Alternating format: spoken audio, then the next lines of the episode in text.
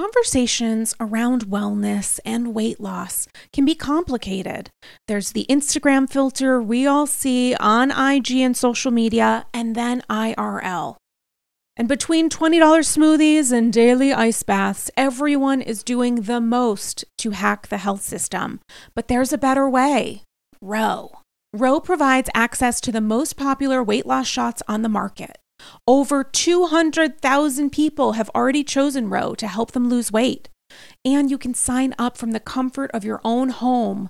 No scheduling a doctor's appointment, commute to the doctor's office, and no waiting rooms. The Ro Body Program pairs a weekly shot with healthy lifestyle changes so you can lose fifteen to twenty percent of your weight in a year on average and actually keep it off. Of course, medication must be paired with diet and exercise modifications in order to achieve any stated results. Medication cost is not included in the program. Patients must pay for medication separately. With Ro, average weight loss is fifteen to twenty percent in one year with healthy lifestyle changes.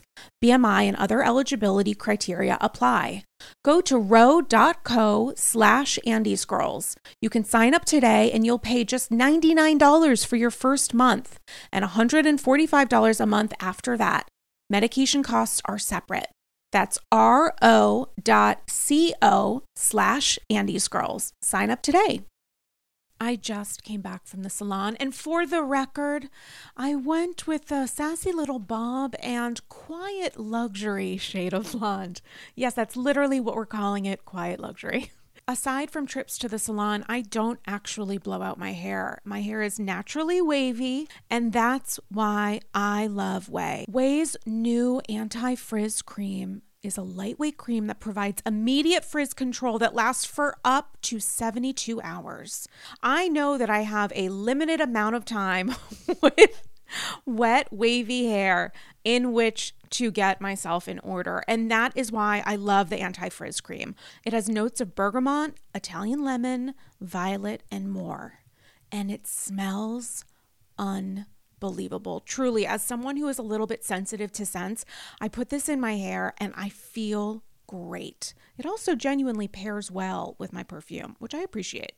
I don't blow out my hair because after years of color processing and attempting to make it straight, I know it looks better and stays healthier when I avoid blow drying, which is why I love the anti-frizz cream. I've used products, especially with wavy hair, where it feels heavy and looks kind of wet, and that's why I love Ouai's anti-frizz cream, because it enhances the natural waves in my hair. I still look like me, just a little elevated. And P S, I am Ouai obsessed with Ouai's other bestsellers. Their leave-in conditioner, detox shampoo, my personal favorite. Frizz-free up your schedule with Ouai. Go to T H E O-U-A-I dot com and enter promo code Andy for fifteen percent off any product. That's T-H-E-O-U-A-I dot com with promo code Andy.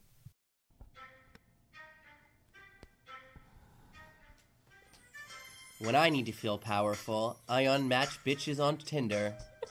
I was thrilled to accept the role of flower girl at an October wedding, and now I have to share it with a goddamn baby. Guys! Hello! It's Andy's Girls. Guys, it's episode twenty. That's Can uh, you believe it? That's like a baker's dozen give a few. Oh my god, one hundred percent. It's like crazy. It's a full season. That is bananas to me. Um, so But we're, like in the best possible Ouai. Good well, bananas. A banana split. We're here from the Housewives headquarters uh, to talk about all things Housewives this week, especially Real Housewives of New York season finale. I mean, Jesus fucking Christ. So I have a question. So it was bonus size. So there was an extra fifteen minutes. Do you think it was because it was so insane, which it was, or do you think it was because they were hoping to get to like an extra episode plus the finale and they didn't have enough material? You mean like you, you know how like the Dallas reunion was one episode, but Supersize was an extra fifteen minutes. And I always thought the reason that they did it as like an extra fifteen was because they didn't have enough material for part one, part two. Mm. Do you think it was Supersize because it was so fucking insane? Which it was. I mean, I think that they, need, they felt like they needed to get that final party in, and so maybe they just had too much footage, footage from that party, but they wanted to complete the story of like the finale party.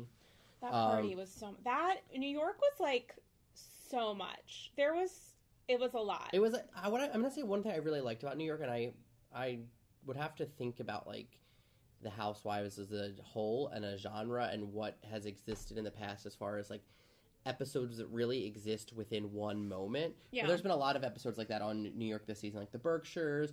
Um, oh my God, Berkshires were so good. And this whole Miami trip where like it was like a really isolated incident... This, the, or also the dinner at Lady Gaga's restaurant. It's like these scene, the these, side, yeah. these episodes that are like thirty minutes of in one location. I'm yeah. really into because it feels like you're watching a play in some way. It really does. It's like extra dramatic and theatrical. Um. So I mean, I, let's just dive into New York. Where were Where were you? You know, we've talked a lot about like, Ugh, this is a New really, York. Is I'm this so is a, uncomfortable with it. I almost a, fell over. Just now. This is a full circle moment for you, I, I would think, because. You, we started this season, you are Bethenny's number, I'd say like number two fan, and... Excuse me, who's her number one fan? Bethenny? Yeah, she's her own All number right, one Bryn. fan. Or Eric, not even Eric Bryn. Not even Bryn. Um, but I think that, you know, I know you've been having an interesting relationship, so I'd like, I mean, where, how do you feel about the way she delivered the news to Luann? How do you feel about her season in general now that we've seen it up to the reunion? Like, we're not at the reunion yet, but we've seen it, everything up till. So here's the thing. So I watched the finale live as it was happening, Watch What Happens Live, and I had a lot of feelings, and I was, like, writing them down, writing down my feelings, blah, blah, blah. Then I started texting with a friend while watching the finale, and she had a very different reaction to Bethenny's behavior than I did. Like, I initially was sort of pissed about the way that Bethenny was communicating to Lou, and the fact that all the women were, like, going into Bethenny's room to make sure she was okay with delivering the news instead of, you know, going to Luann and see how, seeing how she was doing. Because, of course, they Luann realized that all of the other women knew or found out, you know, a couple minutes later. And then I rewatched the episode with sort of a clean slate, even though it was, like, twelve hours later. I was like, let me just rewatch this one more time. And I watched that scene of Dorinda saying that Tom and Luann were essentially trying to steamroll, blackmail her into rewriting the script of Tom cheating on Lou. And for some reason, the first time I watched the episode, I don't know if I wasn't giving it one hundred percent or I was, like, too wound up with, like, emotions about watching it or whatever, but I missed the part where she, where Dorinda had said, um... that Luann was with Tom and then handed the phone over to Tom. And then it was Tom that was like, here's what's going to happen. I'm going to show up with some waiters from the Regency. We're going to sit down. We're going to figure out the new game plan. And you're going to do this. Otherwise, you're no longer going to be a friend of Luann's. And I'm just imagining Luann sitting next to Tom, hearing a man that you know because you have photographic evidence cheated on you the night before your engagement party, a week after or however long after getting engaged, after only having stooped each other for a couple months or whatever, with all signs pointing to him being a douchebag, and you're listening to him threaten your girlfriend who has nothing to do with him fucking up. That's all his bad. And trying to kind of rewrite the script. And the fact that they did that together, then I lost a lot of animosity that I had for Bethenny. Because when I was thinking, like, why is she telling Lou about the time script over and over and over again while she's on the phone with Tom? I thought that was, like, a little much. Of like, it was, like, ten forty-five. But, like, why, but why does that behavior between Tom and Luann negate, negate how Bethenny's approached for you? Because I felt like it was showing a level of Luann's duplicitousness that I haven't really seen this season, where I, where I have said repeatedly that she's coming off as desperate. She so wants to be in love. She wants to be married. She wants to, like, be settled and have the ring and blah, blah, blah, and that that was overriding her maybe being fake or false. And then Dorinda's giving this huge window into the fact that, yeah, Lou is actually being sort of a twat. I mean, like, Lou is backing and supporting this man that she's known for an hour and a half for less time than she's known Dorinda, saying and behaving in a way to her friend that's really shitty. And then I'm thinking about, maybe that's why Bethenny felt like she had to have, like, the cards stacked. Like, she needed to have a stack deck of proof to tell Luann, like, yeah, I had a source. It wasn't a fake ex-girlfriend. I also talked to the bartenders. I also have all of these photos. It was too no, much. Ser- it wasn't too much, though, because you can't absolve yourself of that scene of Luann and Tom conspiring to produce the finale in a way that would absolve him of guilt. That is super shitty and that shady has, but that, to me. To me, that has zero things to do with the Ouai Bethenny approached. I think it's ultra connected because it, it opens a window into Luann's soul in a way that makes me understand Bethenny's hatred for her this season. It doesn't absolve Bethenny of slut-shaming her at all, but to me it says, like, yeah, Luann is not super innocent in this. It's not just like she's like a sad, depressing, like, fifty-something. It's, no, there's some shit well, going let's on rewind, here behind the scenes. Though. The, okay. Luann and Tom's behavior towards Dorinda, which I'm not, I thought was, is totally, totally fucked up and so super... Super fucked up, right? Well, yeah, but also so is Bethenny calling people and having timestamps and being like, I didn't want to tell you this. I didn't want to tell you this, but I have this, and it's a timestamp, and I have a picture, and I have another picture. And Lu- and, and Luann's like, well, maybe it didn't happen on Wednesday. And Bethenny's like, it definitely happened on Wednesday. It's like, you're a fucking cunt, Bethenny, because you're acting like you don't want to do this. You are doing it. And... yeah, absolutely. Ab- and I have issues with Bethenny not telling. If Bethenny had to, here's my thing. We were just talking about Miami, guys, because I like am desperate to go to Miami. I think I might go in like a week and a half and like have some Zika and a cocktail.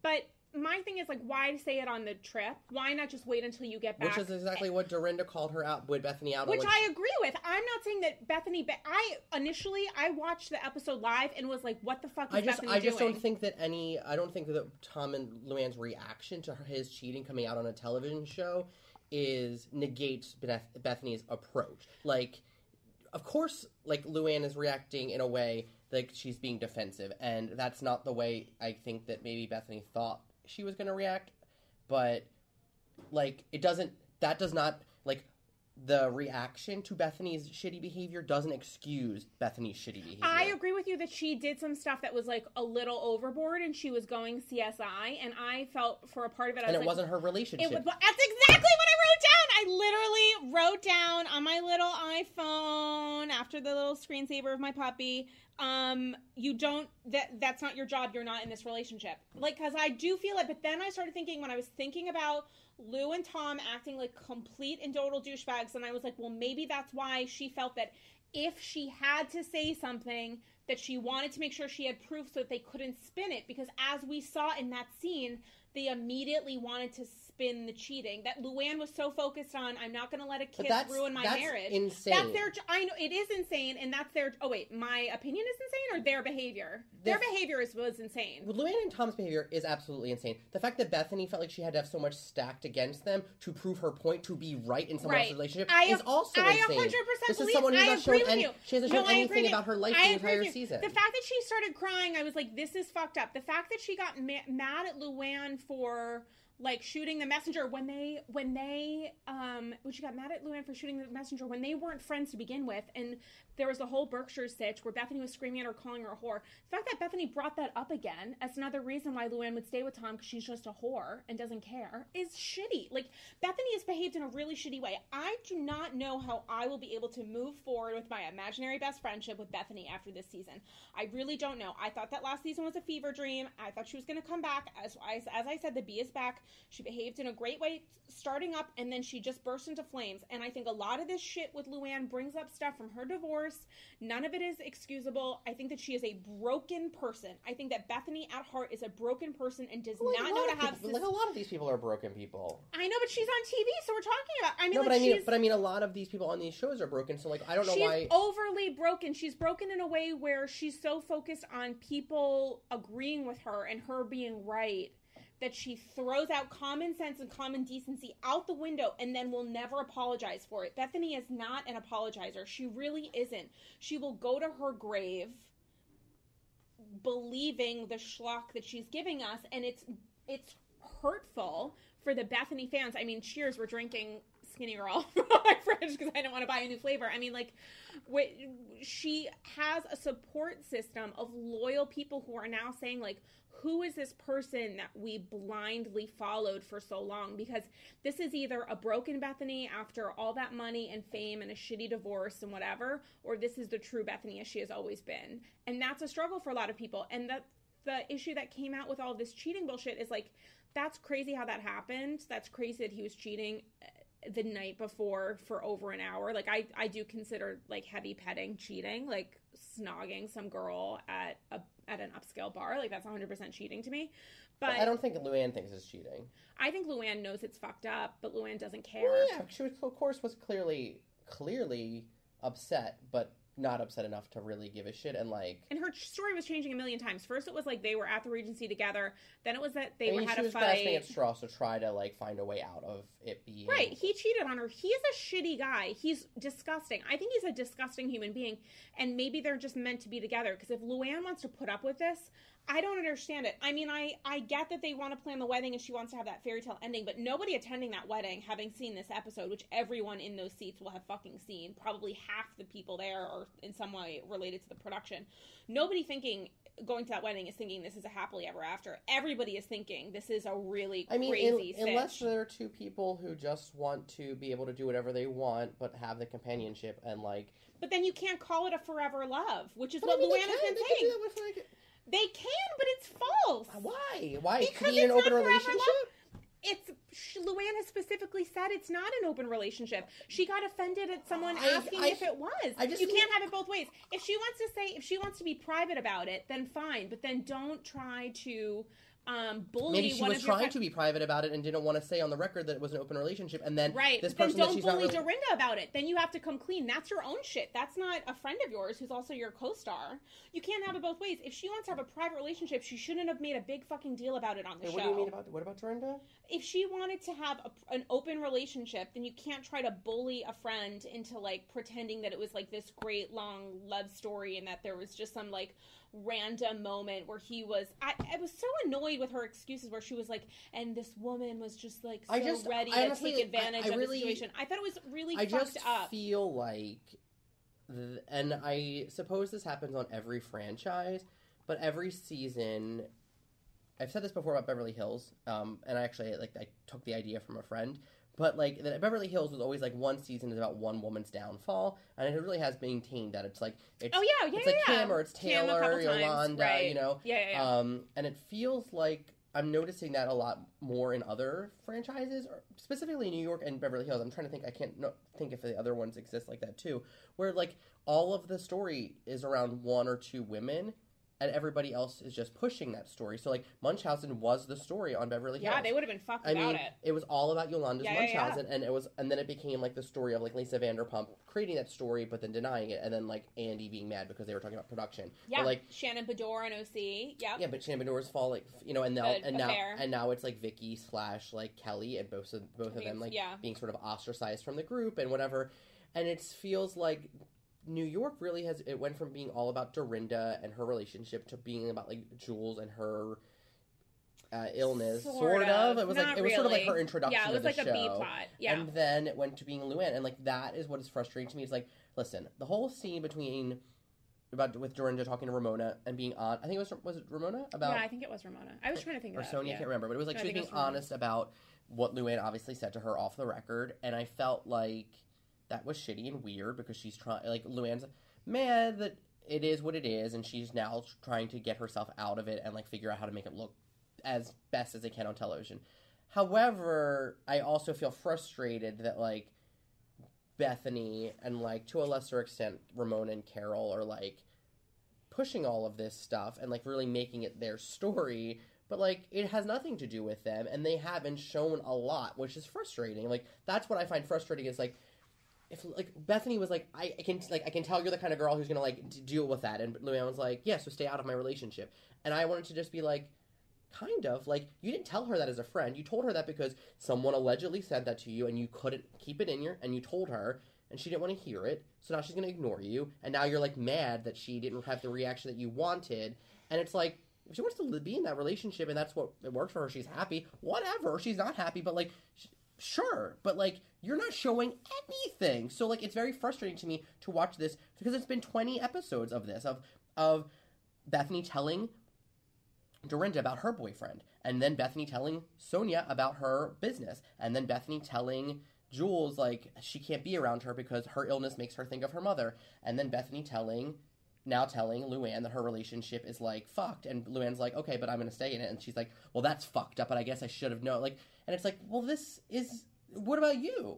I agree with you. I don't disagree with you. It's, it's been just very upsetting. It's been very frustrating for me. And some of it, we have to say, just to stipulate, or add the disclaimer, rather, that a lot of it's because she can't, she cannot talk about her child on T V. She can talk about the guy that she's dating. She can talk about the guy that she's dating, and that there were two different um, sweaty, bald meatballs that she has been with, one of whom, the the current one, is some ex of, like, a high school friend.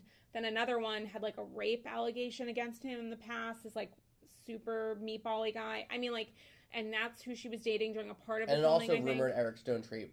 And Eric Stone Street, right. So, yeah, that she should talk about, and that's probably why she feels a kinship with Carol, because Carol is also super withholding in many areas. It's just like, I... And, and I, no, we, I get it. I agree. I'm, I'm not, like, with I'm you. not, like, on... I'm not... I mean, I was on Luann's side all season. I was, like, annoyed at, like, that scene about when Dorinda revealed that. I was sort of like... I think they're shitty people. I guess it's just so frustrating because it's like... But, like, Bethany's Luann... shitty. They're all shitty people. No, I know, but I feel like... but I feel like maybe because we're seeing more of Lou, there's more of me to criticize, but there is also still the critique of B, because she's not revealing, and what she is revealing of herself is that, like, she's become a really shitty person. I well, just I mean, really think she has, I... and it's really upsetting to me, because now it's like... the taste in my mouth, it's like, I don't know, my skinny girl has curdled. Like, it's not, it's I lived not, for, I feel like she's, like, dead. I lived for the moment that, in the sneak peek for this um, reunion, when Luann just said that she, Bethenny's a, a horrible person. Yeah, and then it cuts to Bethenny crying, and I honestly was like, I can't even believe I'm saying this, but I watched the preview for the reunion a couple times, and that scene of her, like, crying at the end, the last shot. I don't is think of, like, I saw. I remember seeing that. Yeah, the last shot is of Bethenny, like, tear-streaked face, like, looking panicked, and I was like, yeah, that's fucking right. Like, I, mean, I and I, I am a Bethenny super fan, but I'm like, you need to cry a little bit. Like, you, no, she needs to cry less is the issue. She needs to be more honest and more connected to whoever the fuck she, she is at the end of the night. Anymore, she, she thinks doesn't, she's more famous than she's richer than I don't want her to take up time on my favorite franchise and and pretend like she's the Bethenny of yesteryear. I think it's really disrespectful I, to her loyal fans, and by loyal fans, I mean me, Sarah Galley, Manhattan resident, future. You know, I have a complicated relationship with Bethenny because I obviously think she's smart and I think that she's funny. I just find it to be like, I don't like when it, I don't never favor the person who's the favorite because I always feel like there's that suspect to me, and the fact that, like, she now is like, I'm always right, I'm always right. Now it's like, I'm always right about everybody else's relationships and I'm not showing anything, is like, you you can't do that anymore, especially because you're not low man on the totem pole. So, like, it's not charming. Like, Luann is the lead of this show now because she's low man on the totem pole because she's lost everything, yeah. And she's been on the show long, forever, for, since season one. And so people are invested in, like, her happiness. Like, I don't know if she's really fucking in love with this guy or if it's real love or if it's lasting love. It's not. But I believe, well, I don't know. You say that, but, like, I don't it's know if she's going to marry him. I know, and that's but, like, the you big don't fucking... know. And that's so... I don't know. It actually makes me, I know it all. It make, and it makes me, and it makes me want to react like Kelly Dodd to you. And I mean, like, I love you as a person. Like, like it makes me want to react because, like, that's so frustrating because, like, you don't know her in her life. Like, I really do, though. You don't. And, like, Bethenny didn't keep her relationship on T V. And so at the reunion, Luann brings up that her current boyfriend is still married to someone who Bethenny was friends with in high school.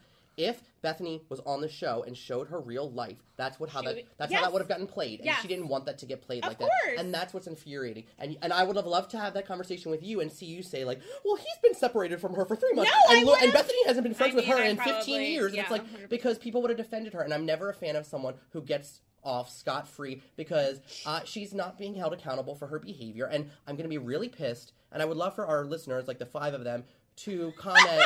Like, I really want Andy Cohen to hold her and Carol, because I think Carol's a fucking spineless person who goes along with the flow. I want him to hold them accountable for really manipulating production. The way the show ended, I loved the codas and the way they showed all the women, like, oh, in their so photos. But, great. Like, why was Bethenny the last photo we saw? It was clearly the way the production should have played it was, it should have been that group shot when it focused in on Luann and it said Luann is still engaged and they're planning their right. wedding, and it's a question of, and then it was like the next shot was like Bethenny by herself being like, and Bethenny isn't bleeding anymore financially or elsewise. And I was like, it's but not Damien, her show. I know, but you're getting really upset, but you're talking to one of Bethenny's superfans who is saying she's become a real piece of shit. So you can't get away with saying it's because the focus isn't on her being a shithead, because people are coming around to that. I mean, I I hope so, but I still think that, like, she is in favor uh, with, like, producers, at least this season she was, because they let her do what she did. I... And I want to see how they play her at the reunion, because it is unfair to me if she can walk away, like, and be like, like, I, and I will repeat this till the day I die, that, like, Lisa Vanderpump got off scot-free at that fucking reunion. It was ridiculous. Like, Lisa, I mean, sorry, Lisa Vanderpump did whatever she did off camera, and because it was off camera, and no matter the fact that seven other people were talking about it, it was like, Lisa, do you have anything to say? And she was like, no. And it was like, all right, here's a toast. And it's Can like... Can I say what I think a better example would be, which is Teresa um, Giudice, Giudice, Giudice in Jersey? Because tree huggers, I think your fear is that Bethenny fans are like tree huggers. Tree huggers are uniformly very blind and upset by any criticism. But they're of not their smart people, one. So I don't care. I think that if you were... at the beginning of this season, a Bethenny superfan, and you have not seen that there is a huge discrepancy in the Bethenny of now versus the Bethenny of then, then there is a real issue with your, your cognitive skills. But it's skills. less, to me, it's less about, um, like, to me, it's less about, like, her fans. Like, I don't care if, like... It's it, about her role in production? It's her, it's, it's about her, like, if she comes back for another season, like, do they think that we want to see what we just saw? Do they think that we love Bethenny that much that we... Because, like, it's like Nene, and I think that they let her do whatever she wants to. They let a certain... The women yeah, who... that was a nightmare. The women who read yeah. to learn certain... And I actually didn't mind Nene coming back as a friend of, because she was totally... It was, like, it was dumb and it was pointless because she didn't add anything, but she was funny and she had good one-liners and she wasn't involved in the drama. But, like, Nene's last season as a real housewife. It's not good. It wasn't good because she didn't want to play ball. And, like, I know that that's hard because you're famous. And, like, if she comes back this season, they're going to talk about the fact Damien, that she owes... I'm agreeing with I'm not, you. I'm just, like, I'm not yelling. This isn't me, like, arguing with you. It's just, like, I'm nervous about the reunion because I feel like she's. It's going to be a shit show on Luann, and it's going to be people saying this isn't real love to her. And I just feel like, well, then, like, somebody else talk about something on... Because at least she came in and she wore her heart, heart on her sleeve right, and said it was. Right, but they can't... I mean, she can't, I mean, I guess she does come back, according to you, and say, well, you were dating whoever who was an ex of whoever. I mean, that was in the sneak peek. I was like a real quick, she just said, okay. like, she's like, he's, she said, your boyfriend's married, and Bethenny was like, he's not, say it again. And Luann's like, I will, he's married to your high school friend, and you're and you were married. How did I miss that? It was in the thing after the episode. It was like, it was really quick, oh. but it, the way it was cut up, basically, like, Luann's like, you both were married when you guys got together, and Bethenny's like, no, we say it again. And Luann's like, okay, he was married, and you were married. It makes me kind of panic a little bit, just because I, I feel like a woman without an island. Like, I don't know who I'm I, aligning myself with. I can't align with Lou. I honestly, that Dorinda scene, like, broke me up. That shit was dumb as fuck. Like, that was, like, not good. And you know that Lou never thought that was going to be seen on air. You know one hundred percent what that they you, were calling how her do you think... just, to, just to try to take back the script, and they couldn't fucking do it. What I thought was really interesting is, like, okay, so I don't want to, like, uh, you know, like, hypothetical what Tom is, because like, we don't know him and we haven't seen no, him. No, but let's do it. No, but, like, what is, like, how did Luann get away with not having any of the conversations with him on camera for the finale? Like, she came back and she was like, so Tom and I met, and was very emotional, and then that whole scene with Dorinda obviously happened off camera too, like, whatever, it was a phone call, but, like, none of that was caught on camera, and I think that's so interesting, because, like, I I feel like they did a good job of, like, running around production, because if production knew that was happening, they would have, like, ran with a camera. So, like, Luann did a good job of, like, making sure that, like, they weren't included, or she... Or, and this is, I'm so glad I remember this because I didn't write it down. I think that because she wasn't a contracted housewife, and because she, she was, got away with it, she was like, "Fuck you guys, you didn't." I'm not going to give you, you this filming. Make, yeah, like, I'm not going to let you come. Well, to then my... good for fucking her. I mean, right, which I think, like, kind of worked to her advantage because yeah. she's the star of she the show. She could then this season, rewrite how she wanted. And right, she was able to, but be like, yes, I agree. I mean, seeing that scene with Dorinda was like, you know, like, I'm not, like, totally sold that that like Luann and Tom are going to be married for fifty years, and then it's neither it. is but, Luann. But, like, I wanted to, I want to be on her side in this, and then hearing that, I was like, I mean, Lou. You know, like, maybe she thought that... Can you imagine wanting to marry someone who thinks it's okay to say, if you don't do what I want you to do, not only are you not coming to the wedding, she said, he said this to Dorinda in front of Lou, not only are you not coming to the wedding, but you will not be allowed to be friends with my fiancé any longer. Can you imagine being in that position where this is the guy that you were hyping to people, that he was the one, this is the woman that you're talking to who set the two of you two fuckheads up together, so she's the one, if you're so happily in love, that you should be thanking and not threatening. Mm. Can you imagine imagine being sitting sitting next to him at the Regency or wherever the fuck, and letting allowing him to talk to your friend and colleague in that way? That's what drives me insane. I can't deal. I can't deal with disrespect. I like it, it drives me fucking insane. And I was so pissed rewatching that scene because I was like, that is really shitty, inexcusable behavior that they were trying to do behind the scenes, not thinking that Dorinda would ever have the balls to say on camera. I wish we could have seen Luann. She never would have allowed it. Like, I wanted to know. No, not even the scene. Oh, maybe in the reunion. I want to. I want. I mean, I'm sure she'll comment on it. Or on a, like, Watch What Happens Live. I just want to know her version of that story and like what she will say happened. I don't think there is a version, and I believe Dorinda. Well, that's not true. There, of course, there's our version. I'm sure there's a version, and they were probably high or drunk or whatever. Honestly, like they they go out, they also, party. Also, someone accused. Who are they accusing of doing drugs in the reunion? Oh, is it Be- I, think I think they're accusing Bethenny of being a cokehead. Maybe no, Sonja, Sonja, and somebody else were accusing Dorinda. I think it was Bethenny and Sonja were accusing Dorinda of being a cokehead, which was like, I couldn't believe someone was actually saying it, and I was like, oh shit, because I mean, awkward pause. Maybe a little. Maybe in those earlier episodes with John, with the laundryman. I don't know, man. I just can't. Which Skinny Girl are you drinking? White peach margarita. It's so gross. It's um, terrible. I also thought it was interesting, like, I just, I wonder, I really don't want to just spend this entire time, like, talking about how much I can't stand the new Bethenny Frankel. We don't have enough time in the universe. But I thought it was interesting that she, like, went out of her way to make sure that, like, who would have thought this relationship about Adam and Carol? Like, oh, I don't understand she was that. Like, who would have thought this would have been the relationship that lessened? And she was, like, showing this whole thing about Dorinda's with this, like, she had to go, like, make a, she had to take a jab at everybody's, like, right. boyfriend. And it was, like, she made her jab at Carol.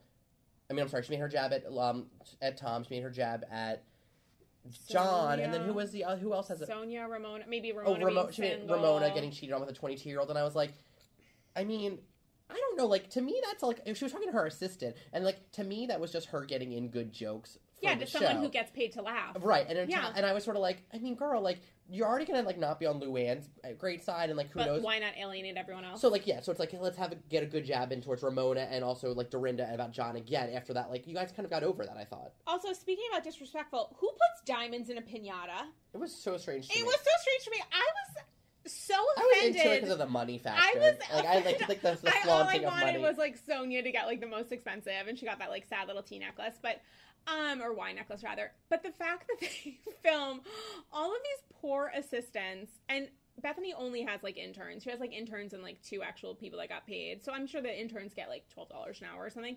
But the fact that they have this circle of people, all of whom could probably genuinely really appreciate some sort of fine jewelry, nice costume, diamond schmata, just right there circling around, watching these very wealthy or seemingly wealthy T V stars bat in a piñata and then try to scrounge around and, like, get some sort of diamond. I thought that was so crazy. And the best part of it was Ramona looking at her prize and being like, no. Can I, can I like, say the one, the one thing I did, um, like, one of my things I liked about this episode was that Bethenny and Luann did have a, a moment where Bethenny said, are you sure that he's, like, not a guy who's after you for your money? And Luann mm-hmm. was like, no, because, like, he has his money. And she was like, but I've heard you've had more. And Luann, and, and Luann was, and Luann was yeah. like, that might be true. And I was like, and, and Luann was, and um, Bethenny Carol. was like, oh. Bethenny said something like, you know, like, people see us and they think. Right, are, like Sonja, that I, they're wealthy. And she said that. And, like, yeah. and I didn't think that was shady. I just, Neither I thought, did it, I. I thought it was true in that, like, they all, Bethenny is, makes a lot of money, but, like, Carol's not, like, a, a fucking fifty, doesn't have fifty million dollars at her. No, money. But she like, has the Kennedy they, name, They so all people have a certain it. amount of money, yeah. and then they're on television, so people assume that they are worth a lot of money. Well, if you hear that someone, and Tom started stooping Sonja allegedly ten years ago, okay, so he's thinking that Sonja Morgan is Sonja Morgan, the ex-wife of Uh, John Morgan. Like, she's thinking that he's thinking that she has legit money, which she didn't. She had legit property. She did not ever have legit cash during that divorce or um, after. And then, and Carol agreed with that too. And she's like, yeah, he Tom was with someone that had a fucking ton of money. Mm-hmm. That before that too, he definitely does seem like a little bit of a housewife hunter. It's interesting. It's not good. I I'm appreciated sorry. that Luann it's seems seem responsive to it. Uh, In that moment, yeah. right after when she like had no artifice over her and could only I, and I, only be honest. And I did think that it was interesting, like the reaction for the women that they were running to Luke, Bethenny's. I know you talked about this earlier, but just like the fact that like three of them were in bed with Bethenny while she was like, how bad hard it was for her to tell them. I was like, when guys, she was crying, I was do a better job mind. of being a friend to like Luann. Like, even if you don't believe in that relationship, just be like, girl, are you okay? I thought it was ridiculous. I thought Bethenny's meltdown was actually ridiculous. The winner, I thought, maybe of this season overall, from like a turnaround perspective, Sonja? one hundred percent I mean, J. I really thought I was that she into was on it. her I way out. I don't drink ever again. I thought maybe she was on her way out of the show so in the middle I. because I just felt like she seemed so disillusioned. Yeah, and, and desperate and, and sad. Like, I just felt like by the end, like, I mean, Sonja is super funny, and I and I think that that, like, we talked about this with Siggy Flicker and other people. It's like, we need to have someone who's funny, and if they lose her, it's like, Ramona's funny in a different way, like, Bethenny's funny Ramona's in a different manic. way. Ramona's manic, yeah. Lou is dry and sort of, sometimes a little dour. Like, they need... Bethenny you, is not... You, and you, I think I've said this before, that, like, Lou, that Sonja is the only one who has, like, a, a specific type of timing that is just, like, she's funny. Yeah, she's actually funny. She's witty. Um... So I think I think it's I think she has to come back. I think it's gonna be interesting. I think Sonja's gunning for Dorinda in the reunion. Obviously, Sonja's still pissed about oh. the whole money thing. She's pissed that she lost them, which is something we spoke about with her ladyship Jill Zarin. That Sonja's pissed that she didn't get paid because uh, Dorinda blocked her from going to the Berkshires, and she's brought and Sonja's brought that talk, up in will social they talk media. About that like in. in honest terms at the reunion, like, well, they, because I feel like sometimes they still don't talk about production a lot in the reunion, like, other, some of reality shows, they talk more about, like, you did this for the show, or you did this for the cameras, or whatever, contracts, but, like, a lot of shows won't talk about contracts. I don't think, and, she's, they're not going to talk about contracts. I think Sonja's going to come for Dorinda. I think she's going to find a Ouai and say she's a shitster or whatever, she's not being real, or I guess she's a drug addict or something. I mean, if Dorinda says that Sonja has a drinking problem, Sonja has every right to be like, well, these are rumors that I've heard about you. I don't see there being anything wrong with that, and I sort of embrace Sonja not doing the delusional thing that she did with Heather Thompson, where she's like, I'm a big, you know, phenomenal, where Sonja was saying, like, I'm a big phenomenal businesswoman, and this is what my homeless intern in Ireland, you know, like, designed for me. I think this is an area where Sonja can actually be correct. The Irish intern actually listened to our podcast. I just realized that when I said it out loud. So, I mean, we're grateful for I all our listeners. I forgot her name, but thank you so much to the Irish intern who tweeted us. I wish you could have seen um, my co-host, Sarah, realize that uh, that we know, you, we know you've tweeted at us, and we appreciate you listening. We do appreciate um, it. So, I, what did you, the O C this week was... Um, Mom, Stephanie Kornick, who was was our guest last week, she texted me and said that this is the calm before the storm, and I thought that was interesting um, because I watched it. And it was it was a really an uplifting episode. I mean, obviously all about Shannon and David's relationship. Oh my and, God, was that not the sweetest well, thing? Well, I'm nervous. Are you not super attracted to him? I am. Oh my he's like God. Young. He, his me, hair. Oh my God. I like God. his weird bug eyes and yes. like his. He's like sort of fake smooth. Like he's not really suave, but, but like is, I'm into well, him. Here's what I'm worried about. The, the trailer shows the the super trailer for Says the season. Her freaking out. At there him. was a fight, and I was right. just nervous. I think it is with them. It is. There's a fight between the two yeah. of them, and I'm just nervous because they seem like they're on such great terms right now, and like I don't know. I think that like. I think there are lots of people that can get past cheating for sure, and I think it happens a lot more than we probably know because I think people keep it private. But, like, they live that shit out on television, and I constantly am worried about them. You're worried that he's going to cheat again? That will Nothing never he's happen. Cheat again. She will castrate him. I'm just nervous that they're going to, like, that they'll never be okay because, I don't know, because it'll always be a memory that it happened. Like, I think it's hard to forget that... I know, but I feel like they're on a different, they're on different ground now. It's not that, it's not about really forgetting it. It's just about making the choice to move on, right? And to try to become better as a result. To like, yeah, but I think that sort like, of live lessons of like, why did this happen? Yeah, but doesn't she say something? And, I, and I'm maybe misspeaking um, here, but in the super, in the trailer for the season, I thought it was something about him cheating, or I thought it was about the affair in the.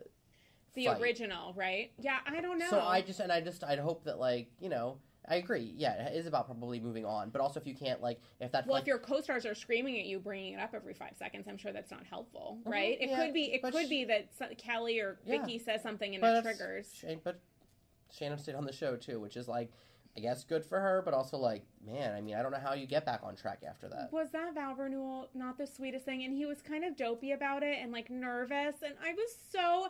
I, like, watched it twice. And the first time I was really emotional watching it because I just thought it was so sweet and so lovely, and like she was so shocked and she just needed it. He knew that she needed this. She deserved this. Um, what did you, you know, what was interesting, I thought about what Brand, our Brandi Glanville said in our interview with her, um, when she said that they pay for all of their own, like, parties. And oh, events. Yeah. And I was like, oh, this is, like, an elegant, like, affair. He paid for a second wedding. I mean, yeah. That was literally a second wedding, but, like, again, she deserved it. I mean, totally. Um, they are selling their, like, sixteen million dollars so wait, house. So I think they, he has I think she's change. One of the richer housewives. I mean, she not is, Bre- but they Beverly's are ex- downsizing. Maybe I would say Beverly Hills ex- not included, but I actually think that at this point, I don't know how many of the Beverly Hills women are that rich.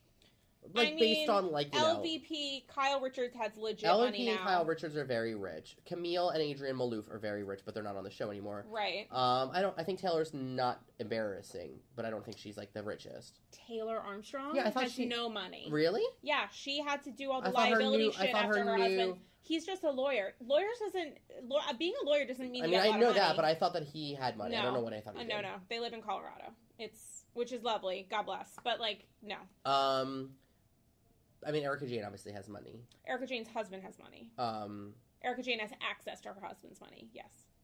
But beyond that, the, like, Eileen doesn't have, like, a crazy amount of money. Lisa Rinna no. doesn't have a crazy amount of money. No, they're both comfortable. Yeah, sure. I mean, they both, like, work consistently, whatever. And then O C, we have... I mean, Tamra's, like, she's, like, not... Tamra's okay. Tamra's a gym. She's fine. She's having sex with Eddie for, I guess, forty-five seconds. But nobody, like... That's depressing. But nobody besides... Shannon, I think, is the richest O C housewife. No, Heather Dubrow. Oh, right. I forgot about her. With their thirty million dollars yeah. I mean, most of that is his, most of that is his money. I think like all she, of it is no, his... She has a couple million. I think I she's think. maybe paying the taxes. I don't um, think she has... I think that I think that's shared, that they are in a real, actual partnership. Does, is Vicky's... Oh, yeah, Vicki has money, although she has said and stated that her business was hurt after the last season with the whole um, Brooks is perfectly fine and healthy and maybe had a head cold one day for about forty-five minutes. I, I mean, think that she should just, like, not be the face. Like, she needs to not be there. You know what I mean? Like, like not she, be aware. Like, she needs to distance herself from her business because, no, like, her business is her. She made...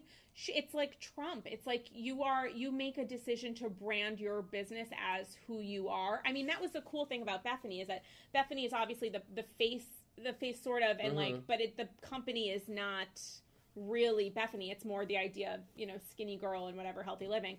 But Vicki has done so well because she made a great decision to... invest in the show that somehow it would, you know, circle back to her business, and it really paid off for her for many years. She was doing exceptionally well in business because she was able to show this side of herself as, like, a successful businesswoman. And now it's like, wait, you sell health insurance and life, or rather life insurance, and you maybe were participating in a cancer plot. I mean, I just had that's a, I, not I just great. Had a, I just had a it's th- not so much that she's an asshole. It's like she might actually be a criminal a little bit. I just had a thought, an epiphany. I think that Vicky's going to have a turnaround before the end of the season. one hundred percent no, and here's why. She has some sort of turnaround with Tamra, so half right. She does have a turnaround with Tamra, and I don't think Shannon, but yeah, with Shannon, with Tamra, yes. And then there's some sort of shit that happens where Tamra has said, and I believe her, and Vicki has said, and I believe they will never be friends again. And Tamra says it's because something that Vicki does is would so they get to, terrible. Would they get they go from being where they are now? They go to, back to being close, up. to being close. And then something happens that cuts it forever. But okay, but that has, but isn't it possible that it's something that also, like, Tamra is... like? Oh, totally, but I just happen to believe... I just hope that Vicki, like, I mean, I would like to see her, I don't know, be the better version of her. It will never happen. Because I feel like she's in a really sad, sad place right now. But that is, I think, Vicki, right? Like, I think that's it. Well, she gets into this relationship with that guy that threw someone into the fire. He's like, when? she's dating recently, like a former, she's dating a former cop or sheriff or something. He threw someone into a fire like, recently? Not like recently, but like they have the Here, records. Okay. Here, of him. Here's the thing. You can't throw someone into a Hold fire. Hold on, can I speak this? Yeah. Because you fine. do this a lot with like Radar Online or like the Daily Mail, like things. When people are on reality shows, they will find everything out. Yeah, yeah, and yeah. So like, and like nobody's, like I and I, like, they just do that. So, like, and if it could be your first cousin, and they will just be like, your first cousin punched somebody in an Irish pub, like, in nineteen ninety-six. I know, but if you throw someone into a fire... I know, but we don't know anything about it beyond that. And he was a cop, and there were several instances of, like, excessive force, like, it's just, which is, like, it, very on are, trend these things are These things are painted to be vilifying to reality. Sure, and he might also... It might just be that when you try, in normal life, you can try to be a great guy, like a knight in shining armor, and you don't have tabloid magazines no, that are gunning to find out. So right. It might just be that he's a shitty person. He made a bad um he made a bad investment yeah. in aligning with someone who is on a reality show who has tabloid magazines tracking everything she does, because they have a vested interest in making sure that she hopefully does end up with a shitty guy, because that sells like That's clicks on their website. Sad. Or reality T V is so sad. I know, it's super sad. Um, things that are also super depressing. Um, Kelly Dodd is a sociopath. And the best part of last night, aside from Shannon and David's Forever Ever, Forever Ever After, I Do, I Do, was that scene with Meghan King Edmonds, who, by the way, is like the sneak attack, phenomenal human person. She was like this with Brooke. She was like this last night. Who just very calmly is like, I don't believe your bullshit. Like, Kelly Dodd, Meghan King Edmonds sat Kelly Dodd down and was like, I was embarrassed to be with you. You were acting like a sociopath. You need to understand that if you're upset about something because you have a child, all of the other women in the room, number one, also have children. And number two, your child's going to be embarrassed by your behavior and you have to be held accountable for it. And I thought that was really phenomenal. And Kelly Dodd responding back that you ju- it's you just don't understand because you don't have kids is so shitty in so many different ways, and reminded me exactly of that moment that Brandi Glanville had a conversation with Yolanda Hadid, um, then Yolanda Foster, on Beverly Hills a couple seasons ago, where Yolanda was saying to Brandi, it's unacceptable for you to smack L V P and and you'll and or it's and it's because you're drinking too much, and Brandi's like, well, your daughter had a D U I, like, trying to compare apples and oranges when it's like, well, you're trying to shift focus of your unacceptable behavior, and it's not about the fact that Meghan doesn't have biological children because she's a stepmother and that is a parental role. And I thought it was really obnoxious okay, but like, to not just say, I need to become a better person, and then to have that language and that dialogue used at a dinner at Fig and Olive with Vicki Gunvalson, who is nobody's role model, not okay, a single but person. But also, let's just like think about that, like, Kelly Dodd, the per- production got to her, and she realized her daughter would hear things about her and her re- marriage to her daughter's father. So, like, she was just reacting to that. And I'm not saying that, like, it was an excuse for her behavior, but, like, she's allowed to have that reaction. And, like, she's right in that, like, Meghan hasn't had, doesn't have a child who's, like, ever said that she's, like, I've been a fucking cocksucker to get, have that life that Meghan she is an lecherous human being. Kelly has to be responsible for her behavior. Kelly says over and over again on the show how but, unhappily but, married she is to her husband. Her daughter is going to hear that. What's going to be more upsetting to her daughter? Hearing that her mother but hates her father? That. She did on last night's episode. She said, she said, Vicky. she just, she illuminated the fact that it is a complicated relationship. Okay, you're giving her a lot of credit. I'm I just don't treating her like a human per- person because she, she doesn't do that to anybody else.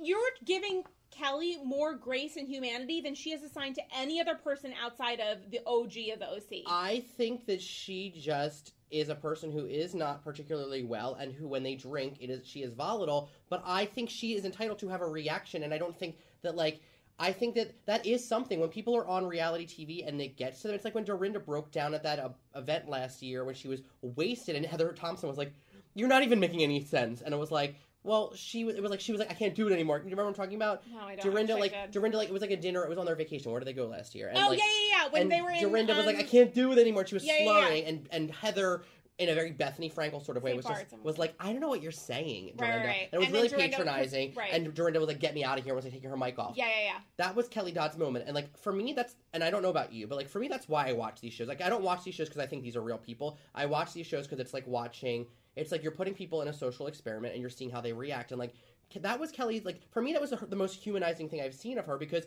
she was reacting to the fact that this is going to be on television. So, yes, she does need to be held accountable for her behavior, but also, like, she was realizing that, like, there, that these are things that happen and that people will say these things and then... But she won't hold herself accountable. She really won't. She does these flippant I'm sorry's, but with several strings attached. Did you read her blog this week? You read everybody's blog. Did you read hers? She did. I mean, she did. She said, awkward pause. She said that she was apologetic to Yeah, she's always apologetic. But in like, the sense but, that until the next thing happens, Kelly Dodd is a shitty person, and it's not enough to be broken. It's genuinely not enough at this point to just say, like, I'm a broken person and that's it. Like, at a certain point, it's like, well, then why are, isn't isn't the, the goal of life over time to become better I just, tomorrow I just think, than like, you were I think yesterday? That, I think that these... Is that all, just me? I Am think, I the like, only one reading those fortune cookies? I think, like, I can recognize, like, who Bethenny as a fully formed human being, and that, like, she's not a villain. And I don't think Kelly Dodd's a villain. I think that she's a person, on a, a real person who signed up for a show, and it's being, you know, and re- and is being put in situations where she reacts a certain way. And I'm not saying that she's right. I'm one hundred percent not saying that. I'm just saying, like, for me, the moment where she realized her daughter would see this stuff was humanizing.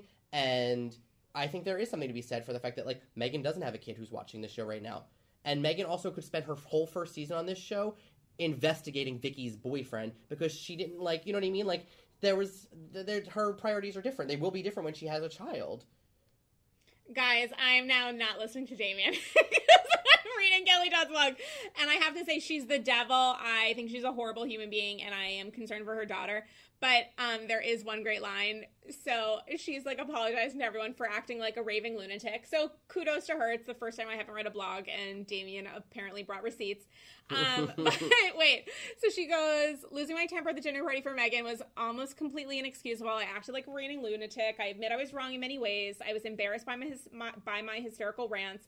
I embarrassed my family and everyone involved. I want to apologize again here to Shannon and Tamra for the horrible names I called them. Of course, they were in no way true or deserved. I also want to apologize to Meghan for ruining her special night. Clearly, I offended Heather's delicate sensibilities, so I apologize to her for that too. I think it's funny. Which I thought was funny. Very sad. Because she said nothing at, to Heather, but Heather was the one who... Delicate sensibilities, I think, is actually genuinely funny. Listen, I'm never going to like Kelly. It's not going to happen. I've been I'm wrong not, I'm her. Not, and I'm not asking no, you to like her for sure. and I'm not going to respect her, and I can understand. But you said nothing no. makes you angrier than disrespect earlier. Which is why I hate her so much. Me hating her isn't disrespectful. It's just honest and real. It's true. I think Kelly needs more people in life. Ideally, someone with, like, you know, access to a prescription pad and a P H D who are sitting her down and saying, like, your behavior is needs to be corrected. If if you have any interest, listen, she might be totally totally okay with her behavior, and going by your favorite Raider Online articles that have been written about her, the number of um, criminal complaints against her for harassment, her brother being a complete psychopath. I'm sure her parents are fucked as well. Like, it's it's not out of character for her, from her fam- family lineage, to be like a complete douchebag. So maybe this is just her role in life, is to, like, behave this way. She married well or terribly, depending on if you care about your, you know, debit card or heart, and has a child who she, by all accounts, loves. Okay, so that's one thing. She has a child that she loves. And maybe she's just on this path where she's just going to be a shitty person forever, and, like, that's her goal in life. I don't know. Actually, I do know people that are like that, and I don't like them, because I think it's crazy to behave poorly and not want to learn from those lessons. But maybe that's just her thing, and she's going to get paid from being on this reality show, and one hundred bucks says of someone else's money, set of, you know, of Michael Dodd's money, says that she's going to be divorced in a season. one hundred percent. one hundred percent. She's down the Jules track where she joined the show to try to get an out, and this is her way. She doesn't have her own shit going on. I mean, it's possible. I just think it's super depressing. I think it's super depressing. As we drink Skinny Girl. Mm, cheers to healthy relationships, guys. I can't wait till Kelly Dodd has a, a line of wines and we're drinking it. Yeah, it's going to be water. And someone told her it was vodka, and she just believes. Um, Should we, I mean, what like... Do you, what do you have to say about New Jersey this week? Well, so I had actually a question that I wrote down for you that I wanted to ask you. Um, Is it about Italians? I'm just, some of my other notes to myself. I want to have sex with David Beador. Um, okay, here's my question. Um, uh, what's worse? David yelling at Vicki in O C, or Jacqueline calling Joe Gorga? Because I feel like both... Say it again? What's worse? David in O C yelling at Vicki Gunvalson at the I thought seventies was, I party. I thought he was inappropriate. Or Jacqueline not calling Melissa Gorga, but calling straight to the source Joe Gorga. Oh, or I, did you think that was not inappropriate at all? I didn't think it was inappropriate. I think that I understand why, from like a show perspective, why... it has to be played like that, like why Melissa has to be mad about that. But like Jacqueline and Teresa have a, a friendship, a history, and like, and, and so does, and therefore relationship with Joe and Jacqueline do. And it was something that Joe said to Jacqueline. So like to involve no, something that Joe said to Teresa that Jacqueline wanted to fact check. Yeah, yeah, yeah. But you're right. No, you're it right. was Joe told Jacqueline that Melissa, that Teresa wasn't her. F- yes, Joe. Joe, Joe told, told Teresa not to trust anyone. Teresa, in her crazy ears, heard that. It was as... two things. It was Joe told. My understanding was that J- Joe told. Jacqueline not to, that like they weren't each other's friends basically. Like he told Teresa not to trust anybody, and he told Jacqueline that Teresa wasn't his friend, her friend. That, like, I don't remember the second part. I thought it, I thought it was basically like they both. She was like, "Your brother," like she was like, "My brother told me not to trust anybody," and and Jacqueline was like, "Your brother told me not that we weren't real friends." So that like then she called Joe out on that to say like, "What did you say?" What Teresa said was, Joe, my brother, told me not to trust you. Jacqueline goes, that's bullshit, calls Joe Gorga, and Joe Gorga says, no, what I actually said was don't trust, trust anybody. Anyone. Um, but I don't think... I could understand why Melissa would be pissed, honestly, because Melissa's hearing it from Teresa and sure, maybe from yeah. Joe. I mean, and I... so she would be like, why the fuck are you, like, getting involved? I get it, but I also think that Joe Gorga, it's not like Joe Giudice, Giudice, Giudice. Joe Gorga is, like, friends with these women. Like, also, they are, like, he he's grew an up adult. With, he grew up with, like, like Jacqueline. Like, no, he didn't grow up with Jacqueline. I mean, meaning that, like, the Teresa was on friend, T V. Teresa was friend with Jacqueline for whatever, like ten years. Like he knew who she was. Oh yeah, yeah, yeah. That, they like, didn't grow up. They he, weren't like childhood friends. No, yeah, I just yeah, mean like she, his his older time. sister yeah, yeah, yeah. was friends with Jacqueline for right. So there's like a level of she, intimacy there, yeah, right? Where it's yeah. not just like somebody's husband. It's not like, like the David Beador thing. It's, it's not like Vicki calling friendly. David in a fight with right. Shannon to like just to push buttons. Whose side are you on with this whole Jack Tree thing? It's going to go on forever. I'm never on, I'm not season. ever on Teresa's side, and I think that she's, I feel like, I mean, as you can see, and as our listeners can hear, like, I'm pretty good at playing devil's advocate. I'd say it's one of my strengths, and so I feel like I can even play Kelly devil, devil's advocate to Kelly Dodd. Well, you certainly want to. I try. I mean, because I, I really try to believe that everybody is human and that everybody's, like, doing Broken. the best that they can. Yeah. I, I, I feel like, I, I do think that Teresa is doing the best she, that she can. I don't think Teresa is bright, and I think that that really, hard, like, hurts every argument she tries to make because I don't think she's self-aware and I don't think she's bright. And I so I told I take Jacqueline's side in this, even though I don't think Jacqueline is invested in the friendship. Yeah. So I think she's just trying to like keep her time on the show. Right. But I do think that she, Jacqueline, like the, the things that they did are not comparable, and it's it's shitty uh, for Teresa to bring up like Jacqueline's bankruptcy to say that Jacqueline's that's a, husband's corporate bankruptcy. To, yeah. Yeah. Because like, bankruptcy is a thing that's different and it's like a difficult thing for people to do, and that's separate for corporate or personal from fraud, and that's different from fraud. Right. So, like, that to me is, like, insulting. Um, but I also, again, don't think that Jacqueline is really invested in maintaining or building a friendship with Teresa. I think that Teresa's dumb, but I think she's also super manipulative, which she's, which we've seen. Like, mm. she definitely has a little evil streak to her. Yeah, but it's I not don't just, know. Like, but it's I not rooted in being dumb. I mean, I think she's being super Italian. jealous. She's rooted in... It's rooted she's in, super... She's a very jealous personality. As an Italian, I can say that, like, it's a lot of, like, guilt. It's a lot of, like... Not... I don't... I, it's not... It's... The, she would never f- say it's manipulation, but, like, yeah, it's a lot of, like... Hey, Teresa believes in like that blood loyalty, and she just yeah, and I think we talked about this last yeah. week with Stephanie, but like she believes that Jacqueline shouldn't question anything, and if Cla- Jack- Jacqueline wants to rebuild a friendship, like it's based on like what I tell you is what I tell you, and like everything else is like off the table, and and we're and you are loyal to me forever if I ever one hundred percent come to you, and I think that like that's not the way um, adult relationships, sh- healthy ones work.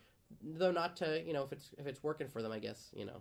You know who I'm obsessed with, and it's not just because she's a Hebrew? Siggy. Siggy. Yeah, you know. I don't think she makes any sense on the show. I think she's too good for Jersey. I'm sort of done with Jersey. It's not giving me anything. I know it's going to get better, and they're going to fight, but, like... I'm sad because I thought that, like, the... She's a wasted opportunity. The last season with Amber and the twins was... And Dina was, like, so, so bad. Like, I really... So like, bad. Like, if we were doing this podcast at that point, I would have been like, hey, let's just, like, not do right. it anymore. Like, worse until than the Dallas. Next franchise comes yeah. back. And this was so well cast this season, I feel like. I feel like Dolores, well, I mean, Dolores isn't feels... giving us anything, but I'm really... Intra- I, like, appreciate her. I respect her. I don't know her, but I like. I think she's I'm into boring, her, I'm into her but family. I like that she's organically connected to the women. Like that feels good. Like I think they did a good job of finding women that were connected in an organic Ouai, yes. more so than the twins and Amber and Dina. But like, it still feels, it's just boring. Like I'm, I you know we we previously talked about people and the downfall of like a certain housewife each season. Yeah, I I needed to not the focus needs it's like to like the not, downfall of the viewer this the, season. The, well, the the the. Plot point or the A story for every Jersey season can't be Teresa, and without Caroline, There is no one else. Like, nobody. Jacqueline's not strong enough. Because, I mean, who? Danielle Staub, I guess, was the other. It was like Danielle, Caroline, and Ugh. Teresa were the three strongest personalities. Yeah. I mean, Dina's boring to me, and Jacqueline's boring to me. Kathy I liked a lot, and I like Rosie a lot, but they're boring. Like, they're fun, but they're not good to be, like, the and core. And Teresa will not refute. It's like she bristles at the idea of them being I think that Teresa, anything. like, th- thinks that she's Lisa Vanderpump and Bethenny and Nene, and that she can manipulate production, but she's not smart enough to do it. And she's not funny enough. Like, she doesn't have any of the strength that those other three women do. And the sad thing is the focus on her isn't because she's, like, a great part of the show. It's because she's a felon. I mean, but I like, think that's, that, like... But I think, and this is why I don't like Teresa and why she's one person I have really... a really hard time, like, empathizing with, is that I don't... She has zero awareness of that. She yeah, thinks she's the star. one hundred percent She has no idea... Cook, she has no idea table. that the production is... loves her because she gives them so much, because she mispronounces words constantly, and she says the wrong things, mm. and because her family... fat shames each other, and they talk about it openly, like, because Gabriella clearly doesn't want to be part of the family, because Gia is ready to move out and go to college. Like, yeah, she doesn't realize somewhere. that those subtleties are, like, what make her the ideal housewife. And I think we've talked about this before with, like, Brian Moylan, because he sort of ranked her as, like, his number one housewife, and I said, like, I agreed with him, though I think that she's my least favorite and the most despicable, that she is compelling because she's so flawed, and she's so open with her flawness. Flaws, but, like, that's because... Against her but that's awareness. Because, but that's because she's not aware of right. them. And so, like, that's what's so... She's such a, like, a divisive character for me, because I don't like her. I agree that she's compelling, but I'm sick of, like, the stories always revolving around her. Like, they need... And sh- if not, she needs to bring a friend on who, like, let Kim G or Kim D be part of the house. Bring your cousin Kathy on and, and hash that stuff out on T V. But, like, we need something else besides, like... her denying that she, like, she's like, like I didn't, I, I did do my time at camp, but she says camp to negate the fact that she went to prison to serve time for. Or she thinks I'm aware of what I did ro- that what I did was wrong because I went to camp, and that's it. She I mean, won't have any other conversation. She's like, I served my time, and a part of that sentence wasn't me coming on T V and telling you what I right, did was exactly. wrong. She won't on do all it. All of the things that she talks about about her time at camp, again, with the thing, the word that she chooses to always use, which I appreciated that Carol, um, that Jacqueline called her out on that. But all the things that, that Teresa talks about with prison are doing yoga and getting to be zen, which is, like, her buzzword, and also the, like, there was a lot of lesbian sex and it smelled like fish, which yeah, is again is really that insulting to women. To be fun but it's not funny. funny. It's base level and not smart and really insulting to, like, gay people. What did you think about the family meeting? I was so sad by it. The fat shaming meeting. I mean, I thought that, like, that whole. And then Joe's face. Joe, for some reason, maybe because I know it's he's going to the clink or something, but I sort of feel for him a little bit, and his, like, face in scenes with Melania, like, at her birthday and stuff, where you could see he just he loves his daughter, and I, she's a hundred percent his favorite. I, she is a thousand percent. his favorite. I did love the scene where they went to, like, fake skydiving. Oh, I would do that tomorrow, by I the thought way. It, excuse me. I thought it was so cute and so sweet, um, and, like, real. But, you know, like, Joe had the weird goggle marks on his face the whole scene. He totally did. But I... That got to me. That moment got to but me. But the, the family meeting where they were, like, where Gabriella didn't want to participate, and, like, yeah. Gia basically said, like, Teresa needs to change her personality, mm-hmm. and Melania talked about, like, how Joe fat shames them, and then how he's fat. Yeah. Like... To me, that's exactly what's wrong with Jersey, and why it feels like the saddest of all the franchises is because it is that like that moment I feel like is played for humor, and the fans or the viewers rather like love that, or they talk about it. But like it's that's Sad. there's that's no awareness depressing. there. Like that's not like that's not Sonja and Jo- and Ramona being drunk and being goofy and no, like that being, is an eleven-year-old like crying out for help. It's just I mean, or like it's respect. A, it's also or just like the family. Like it's also just like speaks to their family dynamics, which are a little bit like fucked up. Or in my I don't opinion. think they have a family dynamic. I think those kids own the house. Tree just wants to be, like, a supportive wife in whatever way, and maybe, you know, a part-time criminal. And Joe's just there. He's just there, trucking along. I mean, they don't really have, like, a cohesive family unit. They have a very, very old-school marriage, for better or worse, mostly worse. And that's where we are. And those kids are going to go away to trade school, hopefully. Fingers crossed. I will say, I mean, Gabriella's going to go to college. She's going to go to Stanford and never talk to them again. I uh, can't wait to read hopefully her book in twenty years. Hopefully she gets a full scholarship, because Mom and Dad have not put away a single penny. No, for sure they have not. They um, should be downsizing and trying to sell that fucking monstrosity of a house that is, like, the worst investment idea of all time, and downsize to whatever and get those kids away from them. I think Teresa was on Watch What Happens Live recently, and someone asked her, like, how she was able to keep her house. And she was like, uh, yeah. We, like, we, we like she was out. like, she was like, I wrote the book and I'm back on the show and I'm working. And I was no, like, there's like, still shady things going on with you guys. Like, how someone, is she paying how, the mortgage? How is she not also, how is she paying the mortgage? How also did she not find like a publicist who's able to help her have better answers to the questions about her? Can you imagine what poor publicist is like helping her and gives her good answers? She just fucking forgets. I don't want to talk. I don't want to say that. Though. I don't want to do it. I'm a, I'm gonna be great. I have a New York Times, New York Times bestsellers. As we're wrapping up, I wanted to say that I think Jersey sucks so far, and I really don't want to talk about it anymore. Um, like okay, on this great. on this podcast. Like guys, it's our series finale. So I'm excited. I'm excited that New York is coming to an end. So I think we're gonna go on a break when it's only Jersey left because we're both gonna be tired. But that is not happening, but guys. Next week, um, but next week, O C continues. The Jersey, the Jersey Housewives go on a trip together, or like a whatever. I'm excited they go for the ten minutes. Away I'm from excited their for the five women or whatever, five or six women to finally be all together at yes. once. Like I need, like you said, I need Siggy and Dolores, but specifically Siggy to like be part of the dynamic. Like I need to see how Siggy diffuses or doesn't diffuse like the drama between Jacqueline and Teresa, or like Jack or um, Teresa and Melissa. Like I need to see how those other the new women play into the group dynamic, because like that's why I watch these shows, is to see like the way the people interact as a group. one hundred percent And so I think that like Jersey has done a, a big job of like segregating people or like doing like pairs, and like I need to see the five of them in a room together and see like what is their rapport and is their chemistry, because I think Siggy has great and Dolores have great chemistry and they have good chemistry with Jacqueline, but like how do they figure into Teresa and Melissa? I am obsessed with Siggy's confessionals. I love what she wears. I love how sassy she is. I love her like Hebrew essence, which they bring up. They have like fucking. I mean, I was into her parents being on the Hebrew music having Shabbat in the background, dinner, this... and I was like, I know I should know what that's called, but I forget. I was into the Shabbat dinner and all of that. Oh my god, when she was talking about being a super Jew over and over again times a million, I was like super into it. Um, oh my god, what an episode! This is our first week we've had just you and me, and it felt good. I feel like in we needed to have we needed to have one just me and you. I know, and it was so good. And now we have like a couple housewives coming up. We have some exciting conversations. Things in the oven. Things in the oven. Um, do they have ovens at camp? Probably not. At Camp Zarin, probably. Yeah. uh, all right, guys. We will see you here soon. Yay! Bye, guys. See you next week. Bye.